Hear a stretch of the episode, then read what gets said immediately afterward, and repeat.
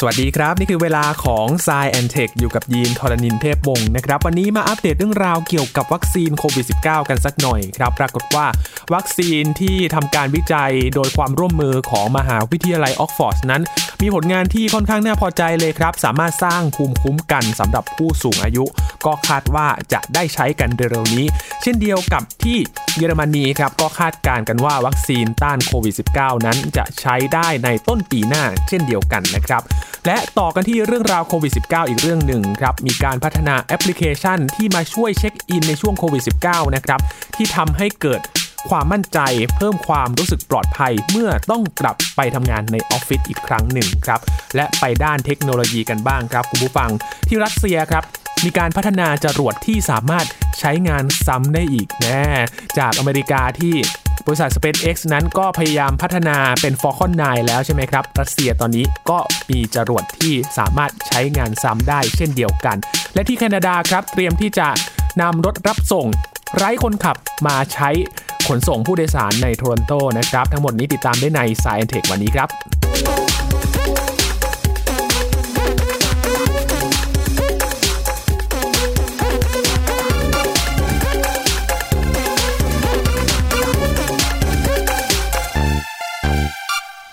ช่วงการระบาดของโควิด -19 ในขณะนี้นะครับ ความหวังหนึ่งเดียวที่เกิดขึ้นก็คือการที่จะพัฒนาวัคซีน ต้านไวรัสโคโรนาสายพันธุ์ใหม่ หรือว่าโควิด -19 เพื่อที่จะเรียกได้ว่าจำกัดการแพร่ระบาดให้ได้เร็วที่สุดนะครับ เพราะว่าตอนนี้การระบาดระลอกใหม่ในหลายประเทศก็น่าเป็นห่วง มีการเพิ่มมาตรการล็อกดาวน์กันกลับมาใช้อีกครั้งหนึ่ง ก็ทำให้ประชาชนในหลายประเทศก็ไม่พอใจเหมือนกันสำหรับมาตรการควบคุมการระบาด แต่ก็ต้องทำเพราะว่าการระบาดมีความรุนแรงมากขึ้นอีกครั้งหนึ่งนะครับ แม้แต่ในประเทศไทยเองครับคุณผู้ฟังสถานการณ์ก็ไว้ใจไม่ได้นะครับ เพราะว่ามีตัวเลขผู้ติดเชื้อ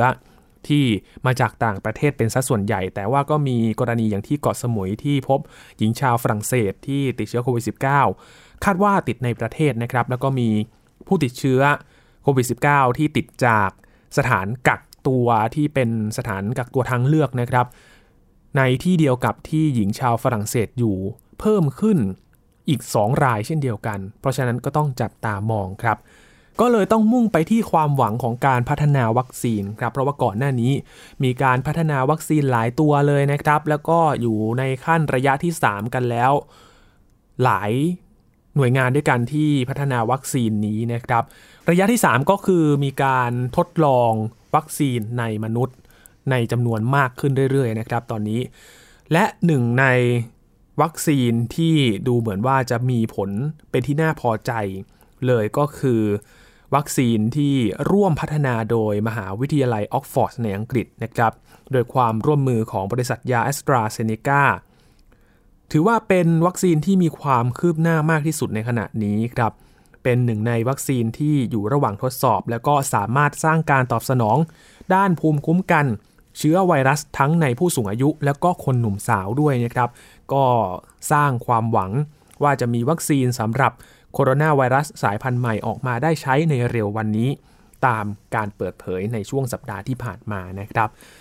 โดยความคืบหน้าล่าสุดนี้นะครับ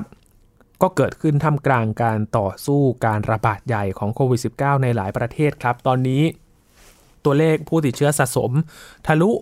43 ล้านคนแล้วนะครับ แล้วก็มีตัวเลขผู้เสียชีวิตกว่า 1 ล้านคน โดยโฆษกของ a s t r a z เซ e c a ก็มีการถแถลงเมื่อช่วงต้นสัปดาห์นะครับ บอกว่าถือว่าเป็นข่าวดีครับที่เห็นการตอบสนองด้านภูมิคุ้มกัน ที่คล้ายคลึงกันในกลุ่มตัวอย่างของผู้สูงอายุ แล้วก็กลุ่มคนหนุ่มสาวนะครับ แล้วก็มีอาการข้างเคียงในการตอบสนองต่อวัคซีนอยู่ในระดับต่ำในกลุ่มผู้สูงอายุที่มีความเสี่ยงต่อการติดเชื้อโควิด -19 มากที่สุดกว่ากลุ่มอื่น ๆ เลยนะครับ โดยทาง a s t r a z เซ e c a ก็กล่าวว่าผลการทดสอบนี้ช่วยสนับสนุนหลักฐานว่าวัคซีน AZD1222 จะมีความปลอดภัยและสามารถสร้างภูมิคุ้มกันโควิด -19 ได้อย่างประสบผลสำเร็จ คาดว่าวัคซีนตัวนี้ของมหาวิทยาลัยออกซ์ฟอร์ดกับบริษัทแอสตราเซเนกาจะเป็นวัคซีนชนิดแรก ๆ เลยนะครับ ที่จะผ่านการรับรองสำหรับการใช้ป้องกันโควิด -19 เช่นเดียวกับวัคซีนของบริษัทไฟเซอร์และ BioNTech นะครับ ที่กำลัง ทดสอบในขั้นตอนท้ายๆ อยู่เช่นเดียวกันครับ ทางด้านรัฐมนตรีว่าการกระทรวงสาธารณสุขอังกฤษแมตต์แฮนคอกก็บอกว่าแม้วัคซีนดังกล่าวจะยังไม่พร้อมออกมาใช้ แต่ทางการก็ได้เตรียมแผนที่จะแจกจ่ายวัคซีนนี้ ในช่วงครึ่งปีแรกของปีหน้าแล้วนะครับ และมีผู้สื่อข่าวถามถึงโอกาสว่าจะมีใครได้รับวัคซีน ภายในปีนี้หรือไม่ทางรัฐมนตรี ก็ไม่ได้ปฏิเสธนะครับ แต่เพียงบอกว่ายังไม่ใช่สิ่งที่คาดหวังไว้ตอนนี้ ที่ผ่านมาบริษัทแอสตราเซเนกาก็ได้ทำข้อตกลงกับรัฐบาลหลายประเทศนะครับ เพื่อจัดหาวัคซีนโควิด -19 ให้กับประเทศเหล่านั้นเมื่อพัฒนาสำเร็จแล้วนะครับมีความหวังมากขึ้นนะครับสำหรับการพัฒนาวัคซีนเพื่อที่จะมาต่อสู้กับโควิด -19 เช่นเดียวกับที่เยอรมนีครับ รัฐมนตรีกระทรวงสาธารณสุข เยอรมนีก็คาดว่าจะมีวัคซีนต้านโควิด -19 ใช้ในต้นปีหน้าเช่นเดียวกันครับ หลังจำนวนผู้ติดเชื้อในประเทศก็สร้างสถิติพุ่งสูงสุด วันละหมื่นรายด้วยกัน โดยรัฐมนตรีเจนสปานคาดว่าประเทศจะมีวัคซีนป้องกันโควิด -19 ภายในต้นปีหน้าสำหรับเยอรมนีนะครับ และสามารถมีวัคซีนในจำนวนที่เพียงพอสำหรับคนจำนวนมากที่ต้องการฉีดวัคซีน ภายใน 6-7 เดือนข้างหน้านี้ โดยรัฐมนตรีกระทรวงสาธารณสุขเยอรมนี ซึ่งเพิ่งจะตรวจพบว่าติดเชื้อโควิด -19 ก็ให้สัมภาษณ์กับสื่อในเยอรมนีครับ ว่าเขาคาดหวังว่าจะมีวัคซีนจำนวนมากกว่าจำนวนประชากรของประเทศ และเขาก็ยินดีที่จะนำวัคซีนที่เหลือมอบให้กับประเทศอื่น ๆ ที่ต้องการ นอกจากนี้ เขายังบอกว่าเจ้าหน้าที่สาธารณสุขจะได้รับฉีดวัคซีนก่อนประชากรกลุ่มอื่น อย่างไรก็ตามนะครับ เรื่องนี้รัฐบาลก็จะทำตามคำแนะนำของสถาบันโรเบิร์ตคอชที่เป็นหน่วยงานด้านสาธารณสุข และโรคติดต่อแห่งชาติเยอรมนีนะครับ นอกจากนี้สื่อเยอรมนีอีกเจ้าหนึ่งนะครับ ก็ยังรายงานข่าวว่า รัฐบาลน่าจะกำลังเตรียมตัว แจกจ่ายวัคซีน แล้วก็มีรายงานข่าวเมื่อสัปดาห์ที่แล้ว ระบุว่ากระทรวงสาธารณสุขเยอรมนีก็ได้ขอให้ผู้ว่าการรัฐทั้ง 16 รัฐของเยอรมนี ให้เตรียมหาสถานที่ที่จะใช้เป็นศูนย์วัคซีนภายในวันที่ 10 พฤศจิกายนนี้ครับ โดยรายงานยังบอกด้วยว่ารัฐบาลวางแผนจะจัดตั้งศูนย์วัคซีนขึ้น 60 แห่งทั่วประเทศ เพื่อให้สามารถฉีดวัคซีนให้ประชาชนได้อย่างทั่วถึง ก่อนหน้านี้หน่วยงานด้านสาธารณสุข และโรคติดต่อแห่งชาติเยอรมนีก็ได้ออกมาเตือนนะครับว่า สถานการณ์โควิด -19 ในประเทศนั้น เป็นสถานการณ์ที่รุนแรงมาก หลังจากที่มีตัวเลขผู้ติดเชื้อสร้างสถิติสูงสุดมากกว่า 11,000 คนต่อวันด้วยกันครับนี่คือสถานการณ์ล่าสุดเกี่ยวกับการพัฒนาวัคซีนโควิด -19 ที่เกิดขึ้นนะครับ นี่เป็นเพียงส่วนหนึ่งเท่านั้นนะครับคุณผู้ฟังยังมีการพัฒนาวัคซีนอีกหลายตัวด้วยกันครับ ที่ อยู่ระหว่างการพัฒนาแล้วก็มีผลเป็นที่น่าพอใจ มีกว่า 10 ตัวด้วยกันนะครับ รวมถึงวัคซีนของรัสเซียที่สร้างความฮือฮาก่อนหน้านี้นะครับที่มีการประกาศใช้ แต่ก็ไม่ได้ทราบรายละเอียดตอนนี้ก็มีการรับรองแล้วว่า วัคซีนโควิด -19 ของรัสเซียนั้น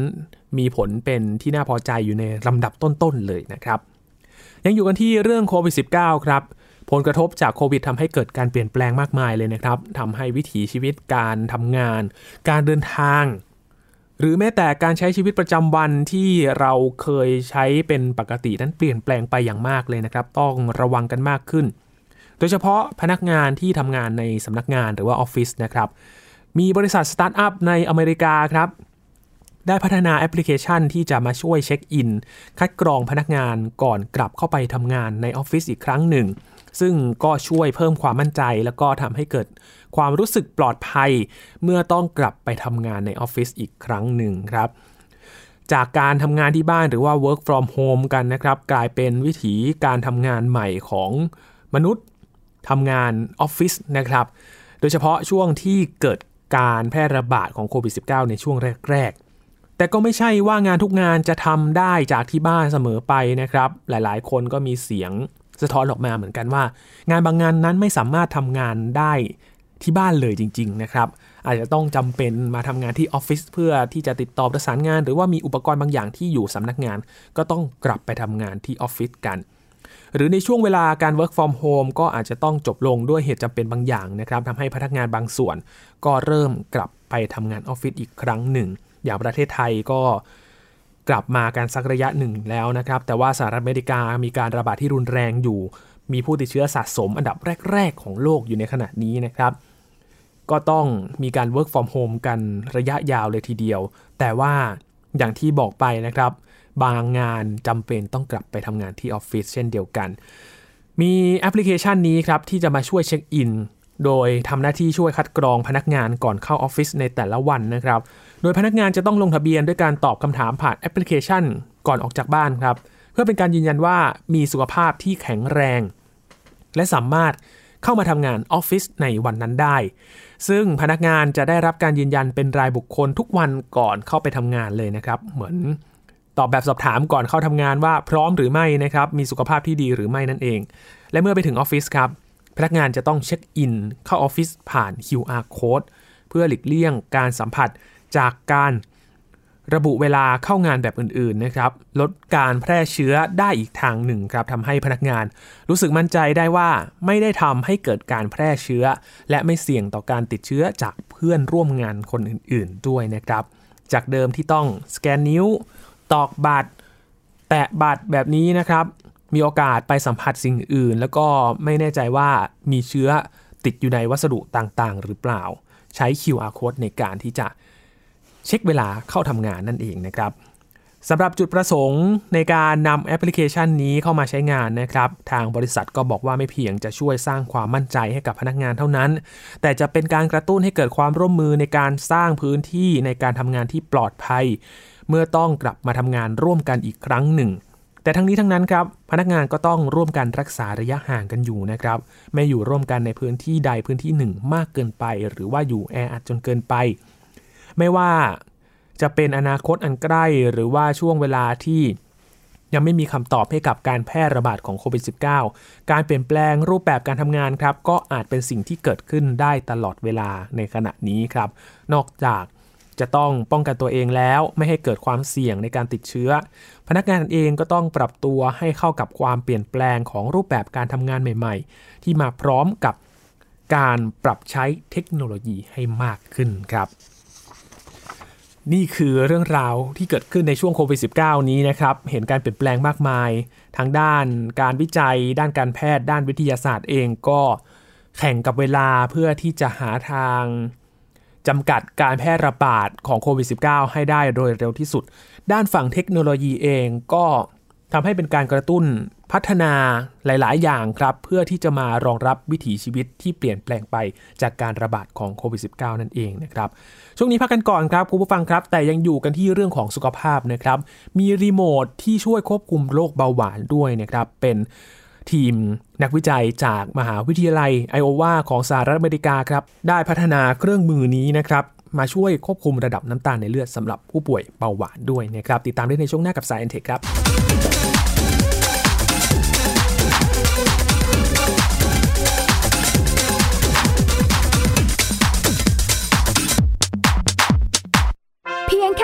มาร์ทโฟน ก็ฟังได้ไทย PBS Digital Radio สถานีวิทยุดิจิทัลจากไทย PBS เพิ่มช่องทางง่าย ๆ ให้คุณได้ฟังรายการดีๆ ทั้งสดและย้อนหลัง ผ่านแอปพลิเคชันไทย PBS Radio หรือเวอร์ไบเว็บไทยพีบีเอสเรดิโอคอมไทยพีบีเอสดิจิทัลเรดิโออินฟอร์ทนเมนต์ for all มากกว่าด้วยเวลาข่าวที่มากขึ้น จะพัดพาเอาฝุ่นออกไปได้ครับ มากกว่า ให้คุณทันในทุกสถานการณ์ ตามที่กฎหมายดังกล่าวกำหนดเอาไว้ มากกว่ากับเนื้อหาเที่ยงตรงรอบด้านนำมาใช้ในคดีเมาแล้วขับ มากกว่าในทุกทางออกของสังคม ป้องกันไม่ให้ปัญหาเกิดขึ้น มากกว่ากับข่าวรอบวันในทุกมิติ เครนก่อสร้างเกิดอุบัติเหตุขึ้น มากกว่าด้วยการวิเคราะห์ที่ตรงจุด ความพยายามของภาครัฐที่จะแก้ปัญหา และมากกว่ากับทีมข่าวมืออาชีพ ข่าวไทย PBS ให้คุณได้มากกว่า ที่คุคุณอย่ามาถามอะไรที่ search เจอใน Google เออ ถามกูรูในสิ่งที่ Google ไม่มี t c a s keyword สำคัญเลย ครับ TCAS คือระบบการคัดเลือกค่ะ ดังนั้นถ้าเราบ่นกันเรื่องของการสอบที่ซ้ำซ้อน มันไม่ได้เกี่ยวโดยตรงกับ TCAS อ๋อ เราไปโทษ TCAS เขาไม่ได้ไม่ได้ เพราะเขาไม่ใช่ข้อสอบ ถูกต้อง TCAS คือระบบการคัดเลือก อยากให้ฟังจะได้รู้จากกูรูด้านการศึกษา โดยนัทยาเพชรวัฒนา และวรเกียดนิ่มมาก ในรายการทีคุณทีแคส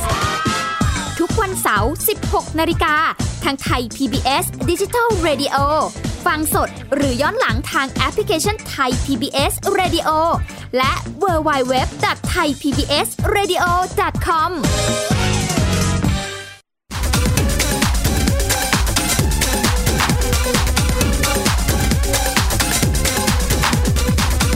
ลับมาติดตามกันต่อกับ Science Tech นะครับ ยังอยู่กันที่เรื่องของวิทยาศาสตร์สุขภาพครับ พูดถึงโรคเบาหวานนะครับ โรคเบาหวานชนิดที่ 2 ด้วย เกิดจากการที่ร่างกายมีภาวะดื้ออินซูลินครับทำให้เกิดระดับน้ำตาลในเลือดสูง ผู้ป่วยโรคเบาหวานประเภทนี้นะครับ จึงต้องมีการควบคุมระดับน้ำตาล ให้อยู่ในเกณฑ์ที่ปลอดภัยครับทำให้ทีมนักวิจัยครับ ได้พัฒนารีโมทที่มาช่วยควบคุมระดับน้ำตาลในเลือดด้วยสนามแม่เหล็กไฟฟ้า โดยได้เริ่มทำการทดลองกับหนูที่เป็นโรคเบาหวานก่อนครับ ทีมวิจัยนี้มาจากมหาวิทยาลัยโอไฮโอสหรัฐอเมริกาครับได้พัฒนาเครื่องมือที่ช่วยควบคุมระดับน้ำตาลในเลือดสำหรับผู้ป่วยโรคเบาหวาน โดยเฉพาะ ผู้ป่วยเบาหวานชนิดที่ 2 ครับ ได้เริ่มทำการทดสอบกับหนูในห้องทดลองที่เป็นโรคเบาหวาน ด้วยการให้หนูนั้นสัมผัสกับสนามแม่เหล็กไฟฟ้าทำให้สามารถควบคุมระดับน้ำตาลในเลือดให้อยู่ในเกณฑ์ที่ดีได้ โดยไม่ต้องอาศัยยาครับ โดยรีโมทควบคุมโรคเบาหวานนี้เป็นอุปกรณ์ไร้สายนะครับ ที่สามารถสร้างสนามแม่เหล็กและไฟฟ้าสถิต และจากการทดลองในหนูทำให้เห็นการเปลี่ยนแปลงของภาวะดื้ออินซูลินดีขึ้นภายใน 3 วันครับ ในระหว่างการนอนหลับ จึงทำให้นักวิจัยเชื่อมั่นว่า รีโมทควบคุมโรคเบาหวานนี้ จะช่วยปรับสมดุลให้กับร่างกายของผู้ป่วย ให้สามารถตอบสนองกับอินซูลิน ซึ่งจะมีผลทำให้การควบคุมระดับน้ำตาลในเลือดอยู่ในเกณฑ์ที่ดีขึ้นครับการทดสอบดังกล่าวเป็นเพียงการทดลองกับหนูที่เป็นโรคเบาหวานในห้องวิจัยเท่านั้นนะครับ ยังไม่ได้นำมาใช้ทดลองกับมนุษย์แต่อย่างใด แต่อย่างน้อยครับก็ได้สร้างความหวัง ให้กับการรักษาโรคเบาหวาน หากการทดลองครั้งนี้ประสบความสำเร็จในการรักษานะครับ ก็จะทำให้ผู้ป่วยมีทางเลือกในการรักษามากขึ้นครับ โดยเฉพาะผู้ที่ได้รับผลข้างเคียงจากการรักษาในปัจจุบัน หลังจากนี้ครับทีมนักวิจัยก็จะต่อยอดจากการทดลองหนูขนาดเล็ก มาเป็นสัตว์ทดลองที่มีความใกล้เคียงมนุษย์มากขึ้นนะครับ เพื่อค้นหาความเป็นไปได้ ในการรักษาผู้ป่วยโรคเบาหวานที่เป็นมนุษย์ ถ้าหากว่าประสบความสำเร็จ ผู้ป่วยโรคเบาหวานชนิดที่ 2 จะเป็นผู้ป่วยกลุ่มแรก ที่ได้รับการรักษาด้วยอุปกรณ์นี้นะครับ ก็ถือว่าเป็นขั้นตอนตามการทดลองวิทยาศาสตร์เลยนะครับ เหมือนการทดลองวัคซีนโควิด -19 ที่เราได้ข่าวกัน เริ่มจากหนูทดลองก่อน ก็ขยับขยายไปเป็นลิงนะครับ แล้วก็ค่อยเข้ามาสู่มนุษย์นั่นเอง ก็เป็นตามขั้นตอนเพื่อที่จะดูความปลอดภัยสำหรับร่างกายมนุษย์ด้วยนะครับ เป็นความหวังหนึ่งครับสำหรับผู้ป่วยโรคเบาหวานครับ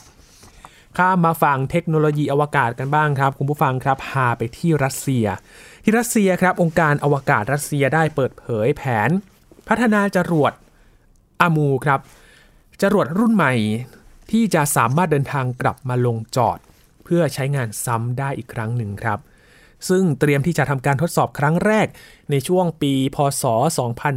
2570 หรือว่าอีกประมาณ 7 ปีข้างหน้านี้นะครับ โดยจรวดก็จะมีลักษณะคล้ายกับจรวด Falcon 9 ของบริษัท SpaceX เลยนะครับ ที่ตอนนี้เริ่มมาใช้งานจริงแล้ว แล้วก็มาใช้ในเชิงพาณิชย์ด้วยนะครับ ในการส่งสิ่งต่างๆ ขึ้นไปบนอวกาศ แล้วก็กลับมาจอดยังฐานที่เดิมนะครับ ถือว่าน่าทึ่งมาก ๆ เลยนะครับในยุคนี้ ซึ่ง Falcon 9 นั้นก็ถูกมาใช้งานครั้งแรกตั้งแต่ปี 2554 แล้วนะครับ ถ้าหากว่ารัสเซียประสบความสำเร็จ ก็จะกลายเป็นชาติที่ 2 ต่อจากสหรัฐอเมริกาครับที่สามารถพัฒนาจรวดที่สามารถนำกลับมาใช้ซ้ำได้อีกนะครับ แม้ว่าข้อมูลเชิงเทคนิคของจรวดอมูยังคงเป็นความลับอยู่นะครับ แต่คาดว่าจรวดจะแบ่งการทำงานออกเป็น 2 ขั้นตอนด้วยกันครับ โดยความสูงของจรวดจะสูงประมาณ 55 เมตร บรรทุกดาวเทียมขึ้นสู่วงโคจรต่ำที่ระดับความสูงประมาณ 160ถึง2,000 กิโลเมตรเหนือพื้นโลก ติดตั้งเครื่องยนต์จรวด 5 เครื่อง โดยองค์การอวกาศรัสเซียอาจเลือกใช้เชื้อเพลิงเหลว ชนิดมีเทนเหลว แล้วก็ออกซิเจนเหลวนะครับ สำหรับการพัฒนาจรวดรุ่นใหม่นี้ก็จะมีขึ้นที่ศูนย์วอสทอชนีคอสโมโดรมครับ บริเวณตะวันออกของรัสเซียห่างจากชายแดนประเทศจีนประมาณ 1 กิโลเมตร ขั้นตอนการเดินทางกลับโลกของจรวดอามูร์นั้น เกิดขึ้นหลังจากจรวดท่อนที่ 1 แยกตัวออกจากจรวดท่อนที่ 2 โดยจรวดท่อนที่ 1 นี้ก็จะเดินทางกลับโลก โดยใช้เครื่องยนต์จรวด1เครื่อง ช่วยลดความเร็วของจรวดและเมื่อจรวด เดินทางเข้าใกล้ฐานจอดภาคพื้นดิน จรวดก็จะทำการกางขาตั้งสี่ข้างออกมานะครับ เพื่อช่วยในการทรงตัวขณะลงจอด และเมื่อจรวดจอดเรียบร้อยแล้ว การขนย้ายจรวดก็จะใช้เฮลิคอปเตอร์ ยกจรวดบินกลับฐาน และก็ยังไม่มีรายละเอียดชัดเจนนะครับ ว่าองค์การอวกาศรัสเซีย เลือกวิธีการลงจอดของจรวดบนฐานภาคพื้นดิน หรือว่าลงจอดบนโดรน ไร้คนขับกลางมหาสมุทรแบบของ Falcon 9 นั่นเอง โดยการแข่งขันด้านเทคโนโลยีอวกาศนี้นะครับ ระหว่างสหรัฐอเมริกาและก็รัสเซียในช่วงสงครามเย็นก็ได้สิ้นสุดลงไปนานแล้ว แต่ในทางปฏิบัติทั้งสองประเทศก็ยังคงพัฒนากันอย่างต่อเนื่องนะครับ เกี่ยวกับเทคโนโลยีอวกาศของตัวเอง นับว่าเป็นก้าวสำคัญของรัสเซียเลยนะครับ ในการพัฒนาจรวดที่สามารถเดินทางกลับมายังโลกได้ เพื่อที่จะใช้งานซ้ำได้อีกครั้งหนึ่ง แม้ว่าจะเป็นเทคโนโลยีจรวดที่ตามหลังสหรัฐอเมริกาเกือบ 15 ปีก็ตามครับ ทิศทางของเทคโนโลยีจรวดในอนาคตนะครับ แน่นอนว่า อยากจะให้เป็นจรวดที่สามารถกลับมาใช้งานซ้ำครับ นอกจากสหรัฐอเมริกาแล้วก็รัสเซียแล้วนะครับ ก็ยังมี บริษัทเอกชนอีกหลายแห่งเลยครับ ที่อยู่ในประเทศจีนนะครับกำลังพัฒนาเทคโนโลยี นี้รวมไปถึงองค์การอวกาศยุโรปด้วยที่กำลังพัฒนาเทคโนโลยีจรวดที่สามารถเดินทางกลับมายังโลกได้เช่นเดียวกัน เนื่องจากลักษณะนี้ของจรวดนะครับ มีข้อดีในด้านการลดต้นทุนการขนส่งอวกาศลงไปได้หลายเท่าตัวเลยครับ จะได้เห็นจรวดที่กลับมายังโลกแบบ ลงจอดถึงที่นะครับ แล้วก็ไม่ใช่แบบจรวดที่ใช้แล้วใช้เลยนะครับ เพื่อที่จะอนุรักษ์สิ่งแวดล้อมด้วย แล้วก็ลดต้นทุนด้วยอย่างที่รายงานได้บอกไปนั่นเองครับปิดท้ายวันนี้พาไปที่แคนาดาครับคุณผู้ฟังที่เมืองโทรอนโตครับนายกเทศมนตรีเมืองโทรอนโตของแคนาดา ได้ประกาศลงนามทำสัญญากับบริษัทผู้ผลิตรถยนต์ในการพัฒนาระบบขนส่งมวลชนอัตโนมัติครับ โดยได้นำรถรับส่งไร้คนขับขนาดเล็กครับ มาทดลองวิ่งให้บริการในเมือง ซึ่งจะขนส่งผู้โดยสารในเส้นทางระยะสั้นไปยังสถานีรถไฟครับ เพื่อกระตุ้นให้เกิดการใช้รถขนส่งสาธารณะในการเดินทางให้มากขึ้นครับสำหรับรถคันนี้มีชื่อว่าโอลิครับ เป็นรถรับส่งขนาดเล็กที่ขับเคลื่อนด้วยพลังงานไฟฟ้า มีหน้าที่ขนส่งผู้โดยสารในชุมชนที่อยู่ใกล้เคียงกัน ไปส่งตามสถานที่ต่างๆนะครับ เช่นป้ายรถเมล์สถานีรถไฟ สถานีขนส่งมวลชนที่สำคัญภายในเมือง โดยการนำรถคันนี้นะครับมาใช้เป็นส่วนหนึ่งของแผนกระตุ้นการใช้รถสาธารณะครับ ซึ่งจะช่วยให้ประชาชนนั้น สามารถลดการใช้รถยนต์ส่วนตัว และทำให้การเดินทางสะดวกสบายมากขึ้นนะครับ โดยรถรับส่งแบบไร้คนขับนี้นะครับ จะถูกนำมาทดลองใช้ในฤดูใบไม้ผลิ ปี 2021 นั่นก็คือปีหน้านะครับ อีกไม่กี่เดือนแล้ว ก็จะนำมาให้บริการกับประชาชนในเมืองประมาณ 6 เดือนถึง 1 ปีครับ และก็จะมีเจ้าหน้าที่อยู่ประจำรถ 2 คน ในช่วงที่ทำการทดสอบระบบอยู่ เพื่อคอยเก็บรายละเอียดนะครับ แล้วก็แก้ไขปัญหาที่อาจจะเกิดขึ้นกับรถยนต์ แล้วก็นำข้อมูลไปปรับปรุงระบบต่อไปครับ โดยรถคันนี้ครับเคลื่อนด้วยพลังงานไฟฟ้าขนาดเล็กนะครับ แต่ว่าสามารถวิ่งได้ไกลถึง 60 กิโลเมตร และบรรจุผู้โดยสารได้ถึง 8 คน รับน้ำหนักได้ 612 กิโลกรัม อีกทั้งยังมีทางลาดสำหรับคนพิการด้วยนะครับ เพื่อเพิ่มความสะดวก ให้กับกลุ่มผู้ใช้งานทุกกลุ่มครับ นอกจากนี้ยังสามารถทำความเร็วได้มากถึง 40 กิโลเมตรต่อชั่วโมง จึงช่วยผ่อนแรงชาวเมืองที่ต้องเดินเท้าไปยังสถานีต่างๆ ได้ระดับหนึ่งนะครับ สำหรับเจ้าโอลีนี้ เคยถูกนำไปทดลองใช้ในหลายเมืองแล้วนะครับ หลากหลายประเทศด้วยกัน ก่อนที่จะถูกนำมาทดลองใช้ในเมืองโทรอนโต ก็อย่างเช่นที่เมืองทูริน ในอิตาลีนะครับที่เบอร์ลินของเยอรมนี แล้วก็อีกหลายเมืองในสหรัฐอเมริกาครับโดยถูกนำมาเป็นตัวอย่างของยานพาหนะที่ช่วยประหยัดพลังงานแล้วก็รักษาสิ่งแวดล้อมด้วยครับ ถ้าหากประสบความสำเร็จนะครับ เจ้ารถคันนี้ก็จะกลายเป็นรถรับส่ง แบบไร้คนขับคันแรกในเมืองโทรอนโต ซึ่งช่วยอำนวยความสะดวกให้กับชาวเมืองในหลายด้านด้วยกันครับ ไม่ว่าจะเป็นความปลอดภัย การช่วยรักษาสิ่งแวดล้อม และก็ประหยัดพลังงาน จึงเป็นอีกหนึ่งตัวอย่างของเทคโนโลยีที่นำมาปรับใช้ได้อย่างเหมาะสมเลยทีเดียวครับ จริงๆ แล้วมีหลายรูปแบบเหมือนกันนะครับสำหรับรถยนต์พลังงานไฟฟ้า ที่ไร้คนขับที่นำมาใช้กัน เป็นการ ย่นระยะเวลาในการเดินทางในการเดินเท้าของประชาชนนะครับ ในการที่จะเชื่อมต่อไปยังขนส่งมวลชนในระบบต่างๆนะครับเรียกได้ว่าทำให้สะดวกสบายมากยิ่งขึ้น แถมยังรักษาสิ่งแวดล้อมใช้พลังงานสะอาดด้วยนะครับ ในหลายประเทศเริ่มที่จะนำมาใช้กันแล้วนะครับ ก็เป็นความพยายามของประเทศต่างๆนะครับ ที่เห็นความสำคัญของการอนุรักษ์สิ่งแวดล้อม พื่อที่จะลดการปล่อยมลพิษที่ทำให้เกิดสภาพภูมิอากาศเปลี่ยนแปลงที่เกิดขึ้นอยู่ในขณะนี้ เป็นแนวทางแก้ปัญหาระยะยาวนะครับ ก่อนที่จะสายกันแก้ที่เราเห็นสัญญาณของสิ่งแวดล้อมตอนนี้ รุนแรงมากยิ่งขึ้นเรื่อยๆ เลยนะครับ ก็ต้องจับตามองสำหรับเรื่องของสถานการณ์ที่เกิดขึ้นในด้านสิ่งแวดล้อมกันด้วยนะครับ เพื่อที่จะรับมือกับปัญหา